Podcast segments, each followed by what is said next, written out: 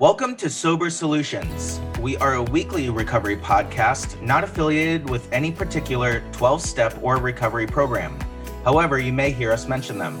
My name is Jason, and I'm an alcoholic and addict. My name is Chris, and I'm an alcoholic and addict. My name is Ben. I'm an alcoholic and addict. And welcome back to Sober Solutions Podcast. Tonight is episode 11.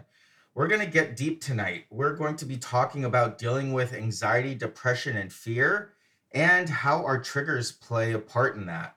So, this is a big topic for me uh, specifically because I have let my life be run by these these topics here.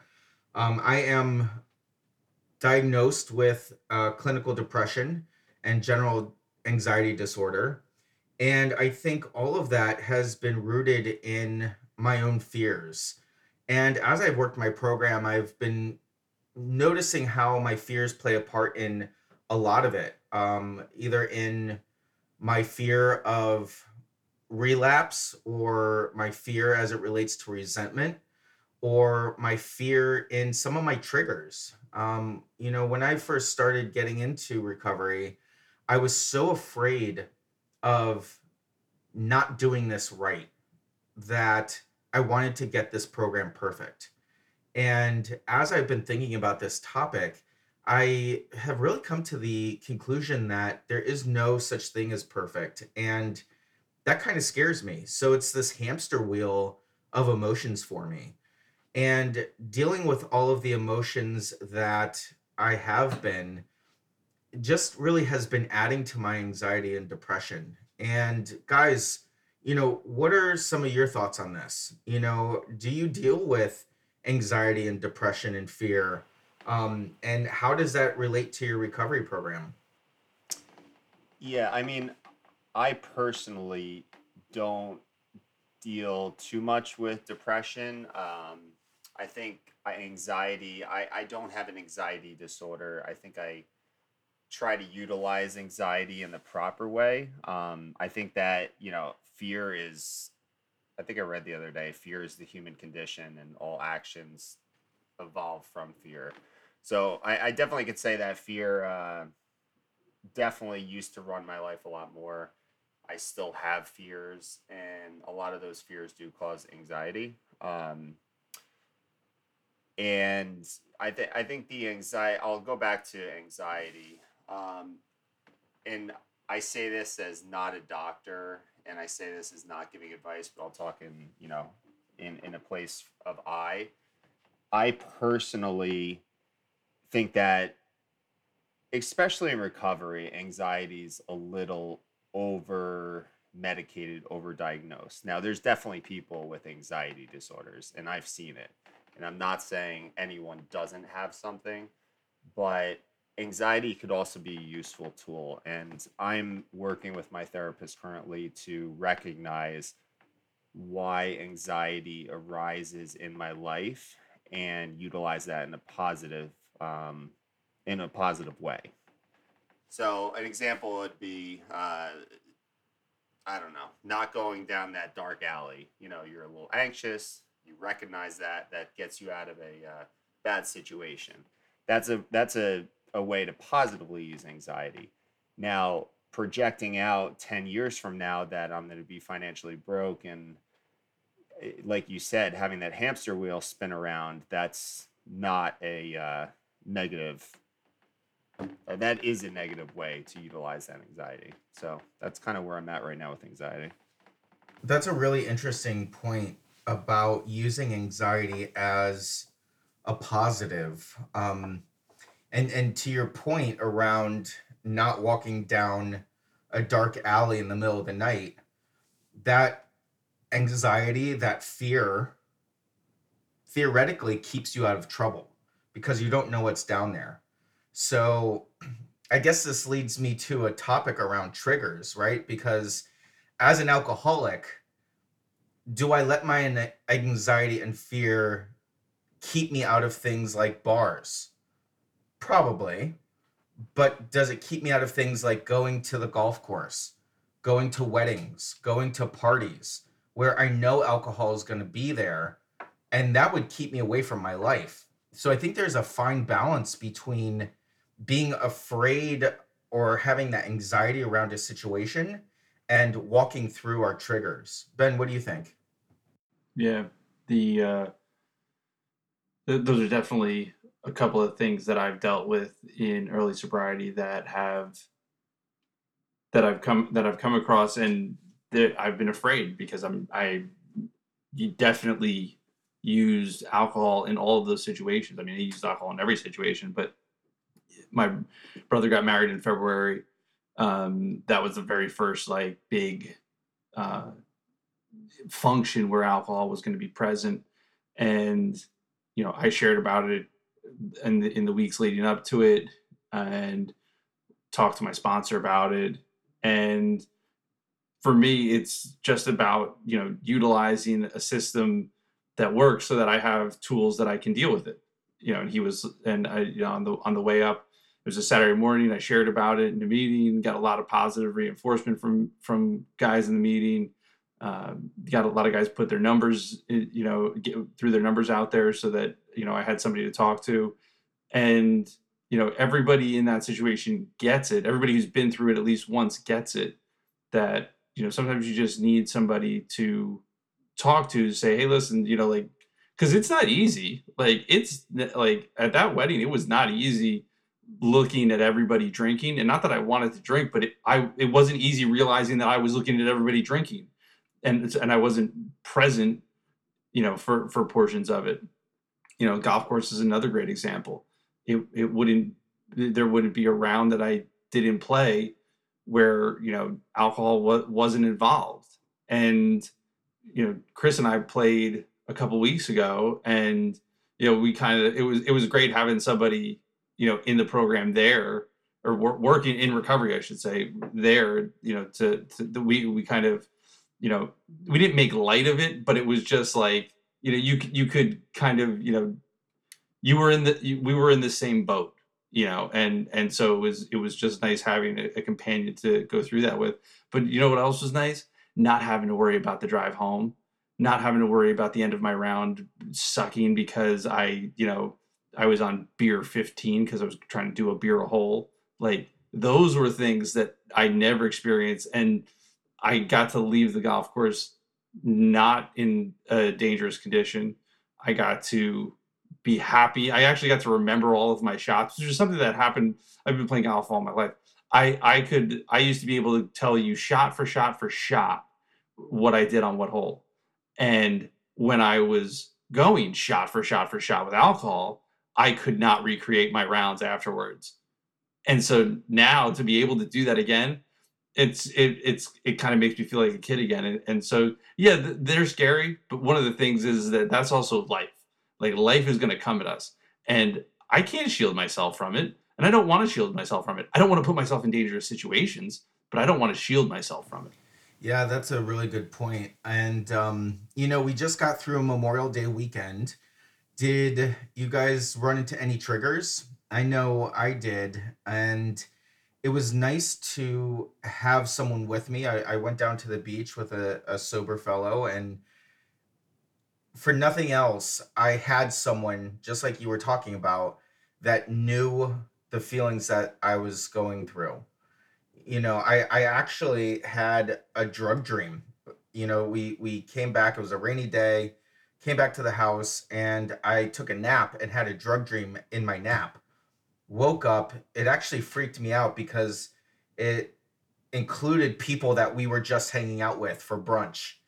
And I woke up in this in this panic and it stuck with me for a little while. And then that night when I went to bed, I had a continuation of that drug dream. And you know, for for those listeners who may not have had a drug dream before, of who have not heard of what a drug dream is, it's it's these dreams where you're either using or you're being asked to use or some situation where drugs or alcohol are involved that at least for me, I wake up and I feel like I was using or I feel like I was drinking.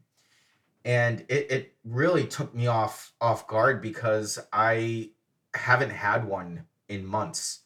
You know, I just got I just hit my 10 months over the weekend and I, it's been months since I've had one of these, and to be with a a group of sober guys and then have a drug dream about those sober guys that night it was it was so surreal it, it just kind of knocked me off my game i think Yeah, this weekend there really weren't many triggers for me because I mean the weather was so bad that there was there was really no place to go. But if the weather was decent, there was maybe the opportunity that I would have gone down to my parents' beach house. Uh, a lot of my family was there, and I'm glad that I wasn't there with the bad weather because I'm sure that the, there was plenty of casual drinking happening. And again, not that I'm uncomfortable with that, but I'm just gonna. I would have just been sitting there and kind of not. I, I don't know if I would have been able to be present with everybody, being able to enjoy a couple of beers or some mixed drinks or whatever, playing board games and all the stuff that we we do down the beach when it's crappy weather. And and I don't. I just don't think I'm there yet. And so it's something that I definitely have to work on. I'm going to have to expose myself to it, and that's one of the things that I think I'm going to experience over the summer is that fear of being around not being around people that drink but but that was such a staple for me that the, the summer whether it's the pool or whether it's at the beach you know drinking just went hand in hand. So it's kind of like you know the first round of the golf course without drinking it's kind of like the first wedding. It's going to be something where that I'm just going to have to expose myself to. And as long as I've done the done enough work to make sure that I've got a defense against it th- then I then I I like my chances as long as I don't forget that I can't I can't pick up that day. Yeah, I mean, Ben, what what you're describing between the wedding and you know your beach house is, I I feel like it's not the drinking that's the issue. It's more you being left out. It's not part of. So you're you're you're this isolated person, you know, and that's what I have an issue with. Yeah, exactly. FOMO, like um, you know, like Jason, you know, you're asking about this weekend, kind of similar. The whole weekend was raining, so you know we got one day uh, in, but if you know our neighbors were out barbecuing, drinking, doing you know lawn games, uh, you know even though we're 36, people still play beer pong. If that stuff was going on, and I wasn't participating, it, it wouldn't even be the drinking that was the issue. It's the not participating. It's being that guy or feeling like that person in the corner that everyone is noticing not participating. Although no one notices you're not drinking, you notice you're not drinking. And that's what I have the biggest issue with. Um, and you know that that is a big trigger for me. It's it's I think that's one of my few triggers is being left out um, and not part of it. Ego is a big one too. You know, you mentioned before uh, ego, and that's another trigger for me. So Yeah. The uh going back to the anxiety, that was something that stopped me from uh, seeking help in the first place. I didn't want to be that person that was left out. You know, I didn't want to be the guy that couldn't drink at the wedding or couldn't drink at the barbecue and there was always an a- an event that that was was on the horizon that like I can't I, I'm not going to curtail my drinking for this and and it was just anxiety like and, and so it, it's it's funny looking at it now that that to, uh, the anxiety kind of manifests itself in a different way but I think being committed to being in recovery it's not so scary because it's I I, I I'm also enjoying that it's not uh that I I I don't I'm not left out. I I you know Chris kind of what you were saying is like we have that fear and then we kind of isolate ourselves. We we we look at the uh the the landscape and say I can't I wish I could be a part of that. And we can be a part of that. It's just that we we are a part of that without alcohol or substances. And it's it's like learning how to walk again to be totally honest with you. Like it's uh, it's this an experience that i haven't gone through in 10 years. So like and even before that i was you such learned a how to walk in 10 years? Yeah i'm a slow learner. You know but you know it's something that even before that i was such an, an, an introvert I you know, and that's where that's where alcohol really helped me. It helped me loosen up and relax and become that social lubricant. And so it's literally something that I've I've never done. I've never been this outgoing person who wasn't afraid or shy or you know, and so now that I've taken that one tool away, it's this vulnerability that I've never had before, and it's a little uncomfortable. Uh, it's a lot uncomfortable. Let's, let's be completely honest. To put yourself out there and and that anxiety of like, are you going to think I'm an idiot?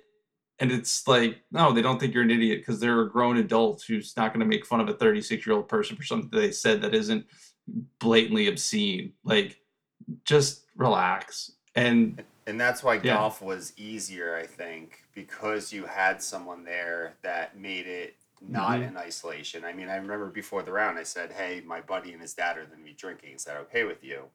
And you know, Yeah. I've been around it, but I've always had someone I think there that wasn't drinking.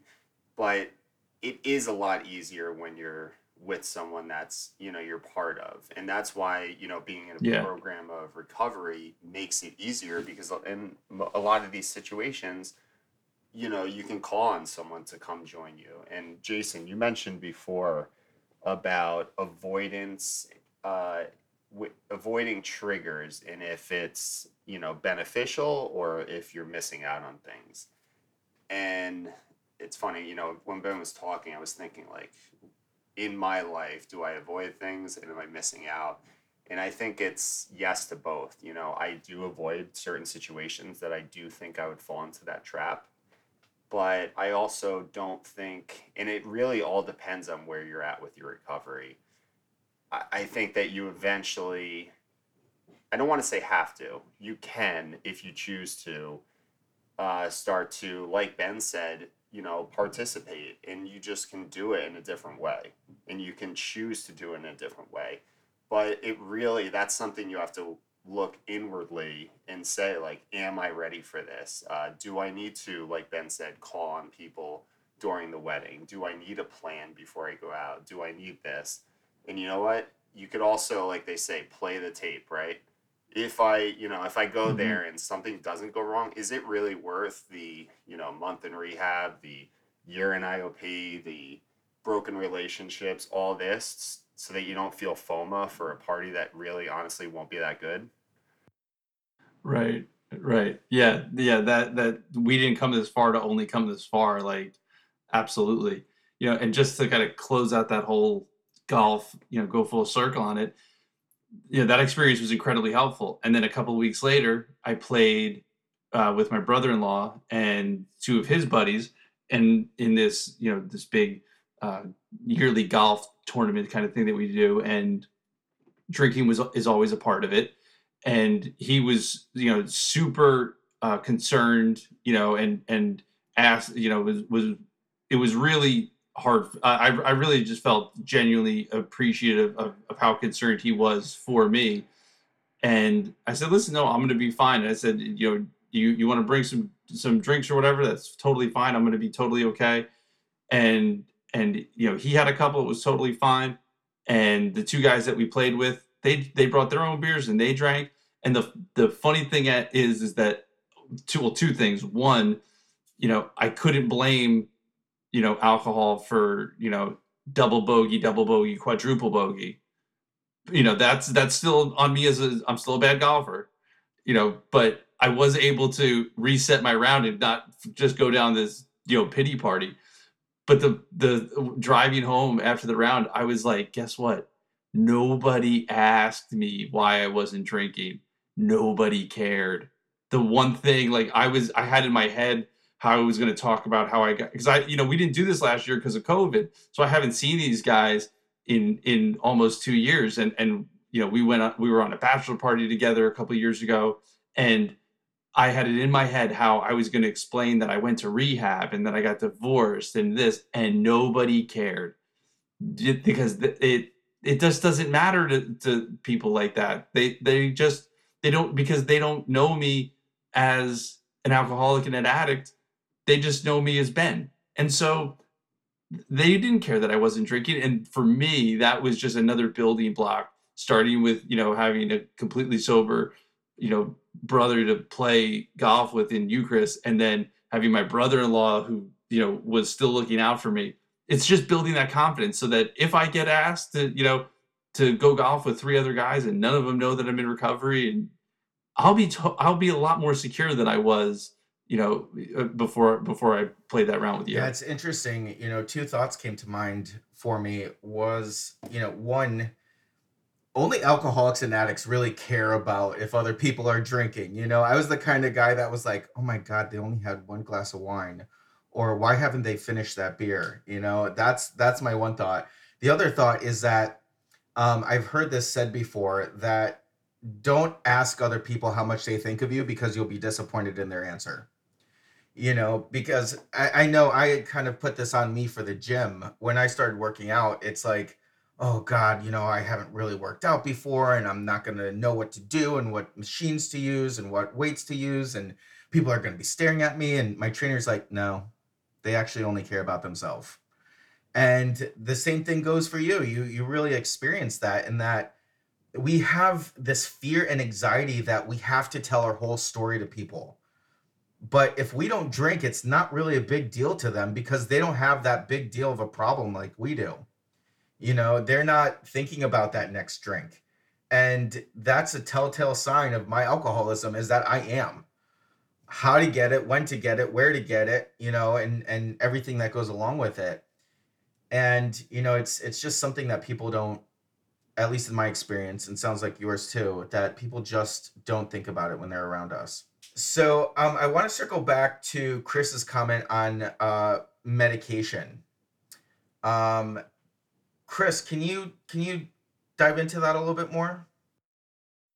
Yeah, um, I actually read a book from uh, Judith um Orloff. It was called A Guide to Highly Sensitive People or Persons. Um, it was it was about a year ago, and then in rehab, I, I don't know if you remember, but we saw a TED talk on anxiety um, as well.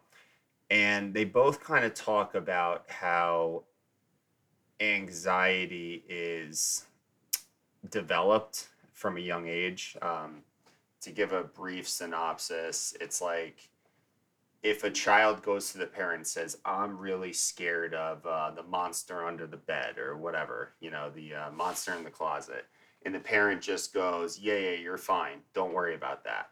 Or a child comes home and says, "I'm really, uh, mommy, you look a little upset," and you know the mom just got in a fight with her husband, and she says, "No, everything's fine."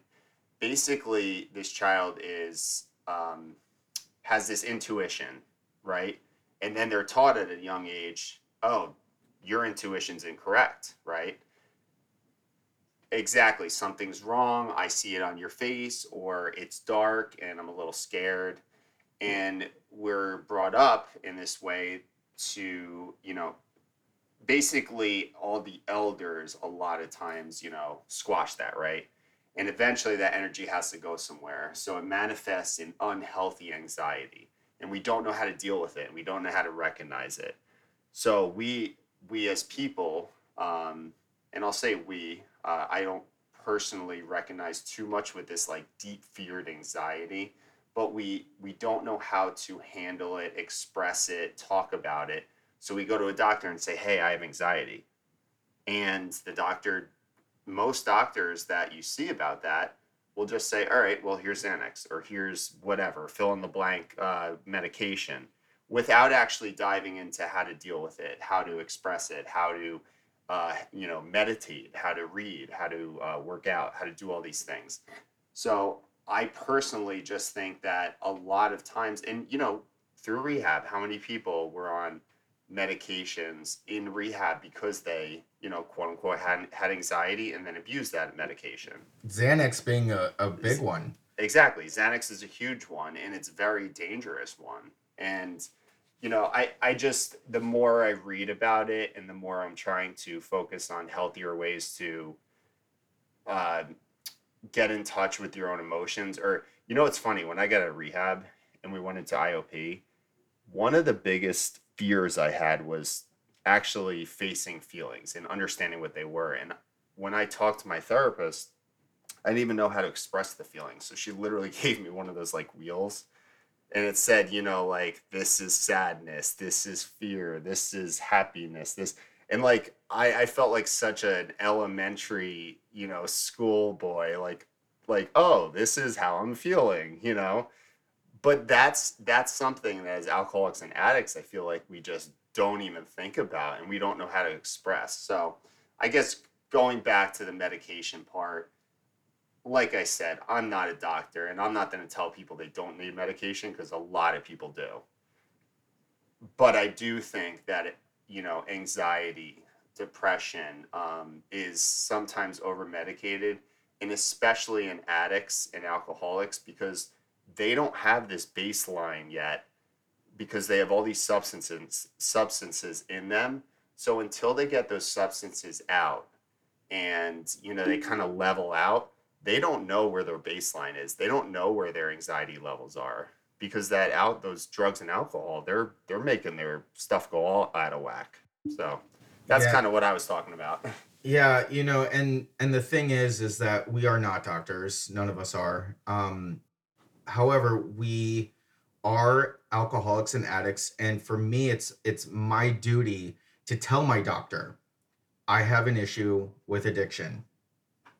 And it's my responsibility to do that because you know, prior to me doing that, I was put on Xanax and I abused the hell out of it. Now that I'm in recovery, I have told my doctor I am in recovery. I don't want anything addictive.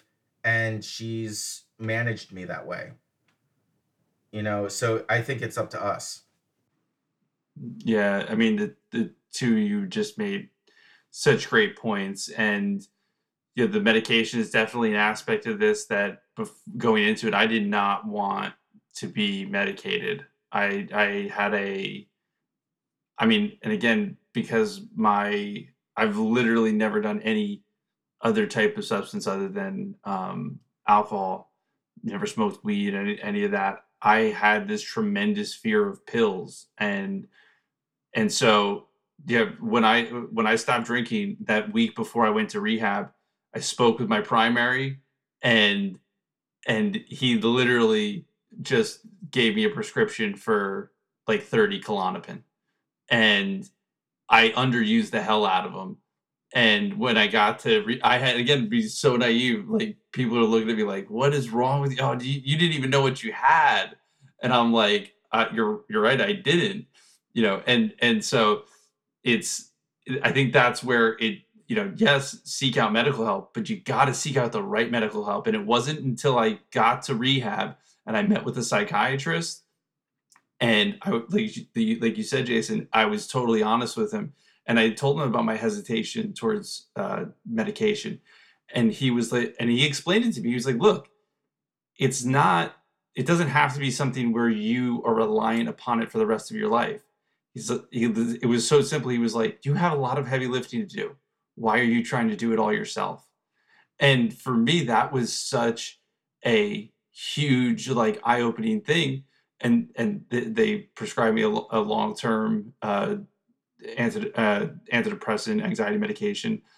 I, I got out and uh, ended up having a physical uh, allergic reaction to that. To work with my primary to put me on something else, which I've since then lowered the dosage of, because I the heavy lifting. There is so much stuff to go through when you're really trying to sort through the baggage of of your addicted life or my addicted life and and it literally is i just don't have that that anxiety anymore. It doesn't exist in me the way that it used to where everything was an issue.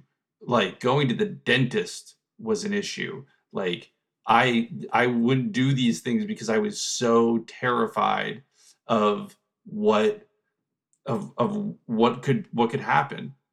And and so yeah it, was just such a I, you know I think it's so important to to be open to every option. And Chris, like you said, just you know, work with the professionals and see if you, if you're trying to do this, and if you've if you've accepted and surrendered, like we talked about in other episodes. If you haven't listened to them, go check them out.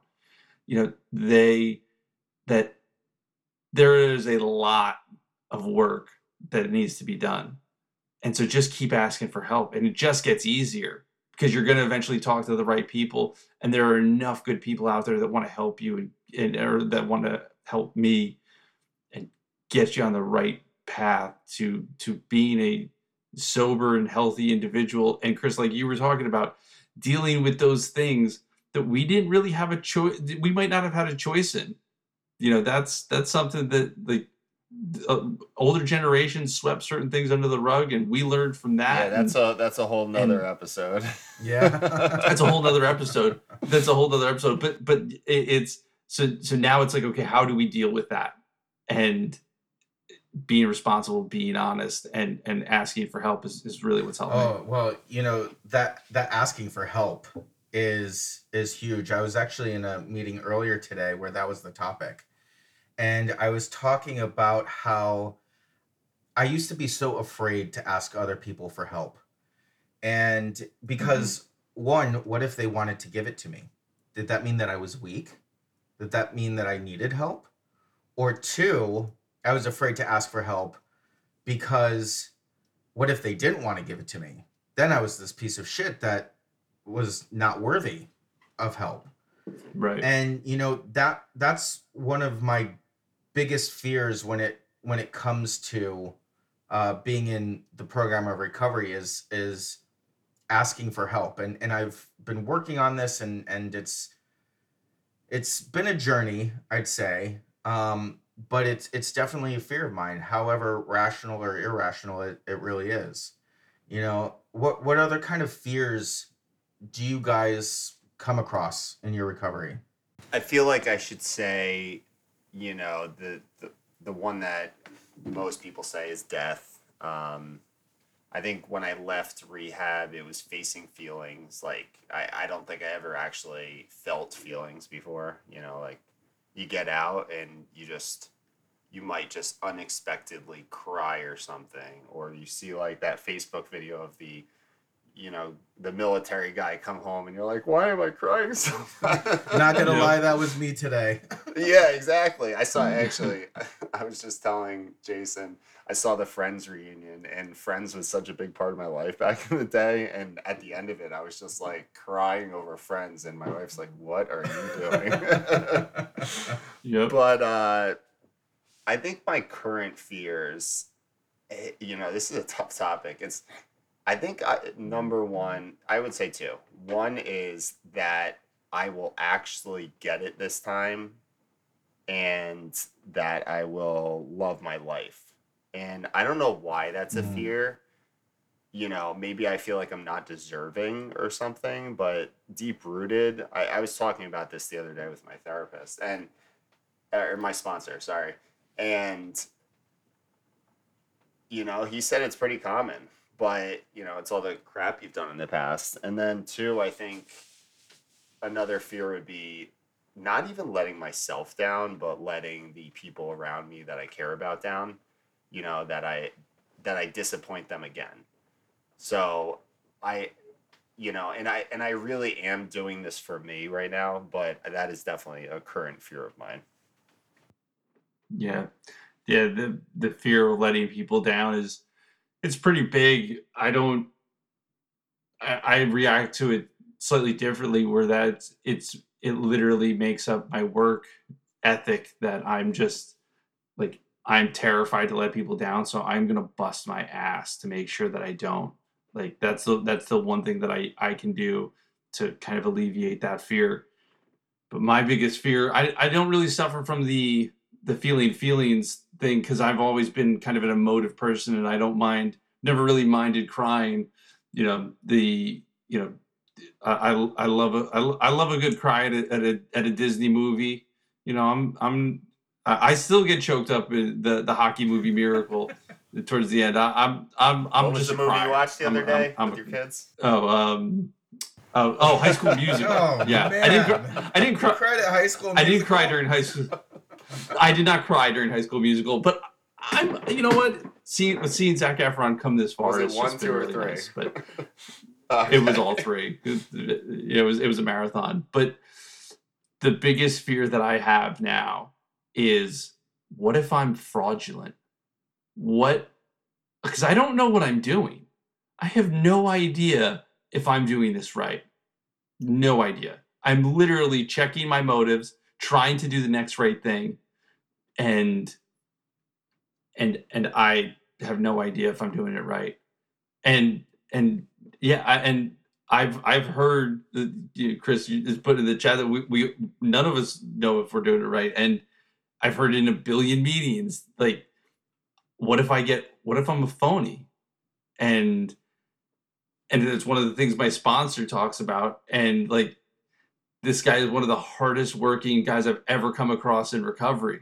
He's got a daily podcast, like th- like he sponsors a ton of guys, like and he and that's a fear for him. So for me, it's like, oh my god, if he feels like that, at first it was like, oh geez, I I, I don't know, like what if I'm fraudulent? What if people find me out?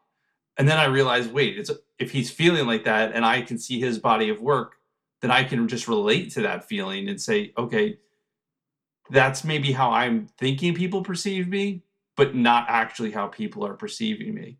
And it's a it's it is just such a big fear though, and, it, it's and the, and the other fear that I you know that you touched on Chris was death, and and I was so afraid to die. Not I was never really afraid to die from drinking because you know it was it was going to be a slow death. I was just afraid of dying because I just always felt like I wasn't fulfilling my potential. I just wasn't doing it like I knew I was capable of a lot and to see myself just keep going back to the bottle was so disappointing and it was just like what is what legacy will you have left behind and not in an egotistical way but like what kind of impact will i have made on my daughters or my friends and and now i'm just not afraid to die because it's not and it's not in a irresponsible way. It's that i've tried to live every single day since I've gotten this opportunity to make the very most of it and try to be the very best person that I could be and recognize that I'm going to screw up sometimes but as long as I try to do right and and come back and and not make that same mistake again that I'm living a more fulfilling life than I ever could have imagined and I don't know how it's possible I don't know why it's happening but I also don't know that I really don't need the the answers to those questions. I just need to keep checking my motives and doing the next right thing. It's interesting you say that, Ben, because when I was out there and I was in the middle of my addiction, I wasn't necessarily afraid of dying because I was very apathetic to it. I was afraid of living because the life that I was living was so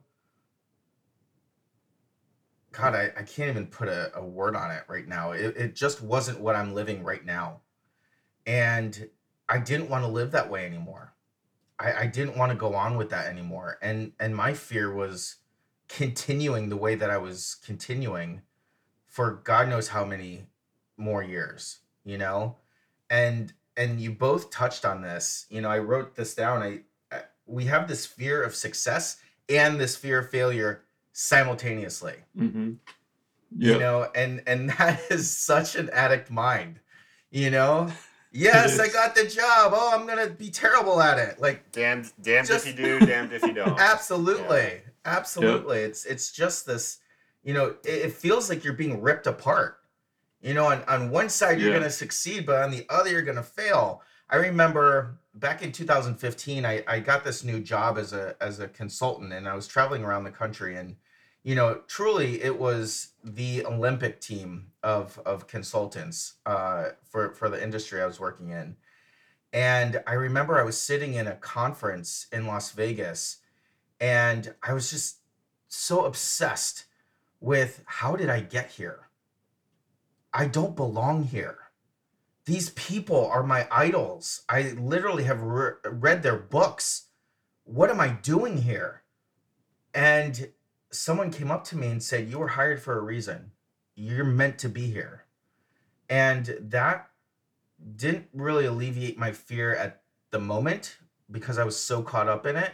But as i kept thinking about it you know i i then thought to myself well how am i going to keep up with it okay i got through the door but Right. now how am I going to continue How you it? stay. You know? Yeah, yeah. It's hopefully that's something that you look at, you take now in sobriety, and and look back and go, you know what, I deserved to be there. What they were, they they were right in their in their praise of me, and again trying to limit ego, but and for me that's happened a couple of times where I've just said, you know what, I I I kind of do deserve this not because because now I'm actually working for it. You know, I I didn't deserve a lot that when I when I was really just focusing on myself and being super selfish. But I think it's important that we take you know things we don't take things for granted because you know we are the the three of you gentlemen and are are are an unbelievable inspiration to me what what you guys are capable of. And and I don't look at it as a competition like well if they got it if they can do that then I've got to do this. It's like I look at it and go no if, if they can if they can f- fulfill their potential or at least work to fulfill their potential then I can work to try to fulfill mine. And it's it's just one of those things where when you when you have such a, a strong network like like we have and it's such a, a, a such a kinship it's something that you- doesn't you, you don't appreciate until moments like this where where we get to talk and and really go wow we're we're actually doing this podcast and we're you know we're actually helping ourselves if nobody else and it's just been a beautiful thing Yeah, I mean, that's a very good point. I mean, we literally got out of rehab. We started a podcast. I mean, don't quote me on these numbers, but we're in like 10 countries. And it was just us BSing, you know, one day saying, let's start a podcast. And we literally have some people, and I'm sure some people, you know, roll their eyes and think it's terrible, but for us, it helps us. yeah And we also do have some people that it helps, and that's really all we wanted. And you know, I when you were talking, Ben, I think the one thing I just keep going back to is how to well, two things. One, I think anxiety, and I'll say sadness, not depression. I think depression can be debilitating in certain aspects, but like Mhm. sadness, anxiety, and fear although they have negative connotations, they can also be used as tools if you recognize them. And that's what I'm Yeah. really working on is recognizing when, you know, just like recognizing when a trigger's coming up, you recognize when these emotions are coming up and how to use them properly. Yeah. And if we could do that, you know, it'll help in our recovery process. Yeah, it's that it's that dealing with the emotion as opposed to running away from it into a bottle, into a bag. And and that's the hardest part. You know, Chris, back to your point of feeling feelings again. You know, they say the best part about sobriety is feeling feelings again. The worst part about sobriety is feeling feelings again. Yeah. You know, but I think that feeling feelings is is a sign that I'm alive. You know, and that I'm here and I'm doing things and I'm up to stuff. Well, before we close up, we just want to recognize our producer Matrix, whose birthday is tomorrow. So happy birthday, bro! We uh, happy hope that you birthday. have a great day. And uh, great topic tonight, guys. I think that um, this Yeah. was uh, a little bit of a therapy session for me. I, I feel a lot better after it than I did coming into it. So I appreciate that. Ditto. Same. And as always, tonight's episode is dedicated to the still sick and suffering alcoholic and addict, especially the individual who's going to pick up for the first time tonight. Have a great night, guys. have a good night We appreciate your liking and subscribing to our podcast. If you liked what you heard today and would like to support our podcast, feel free to Venmo a dollar to our virtual basket at Sober Solutions Podcast. We want to hear from you too. If you have a comment, question, topic, or would like to come on the show, find us on Instagram, Facebook, or YouTube at Sober Solutions Podcast.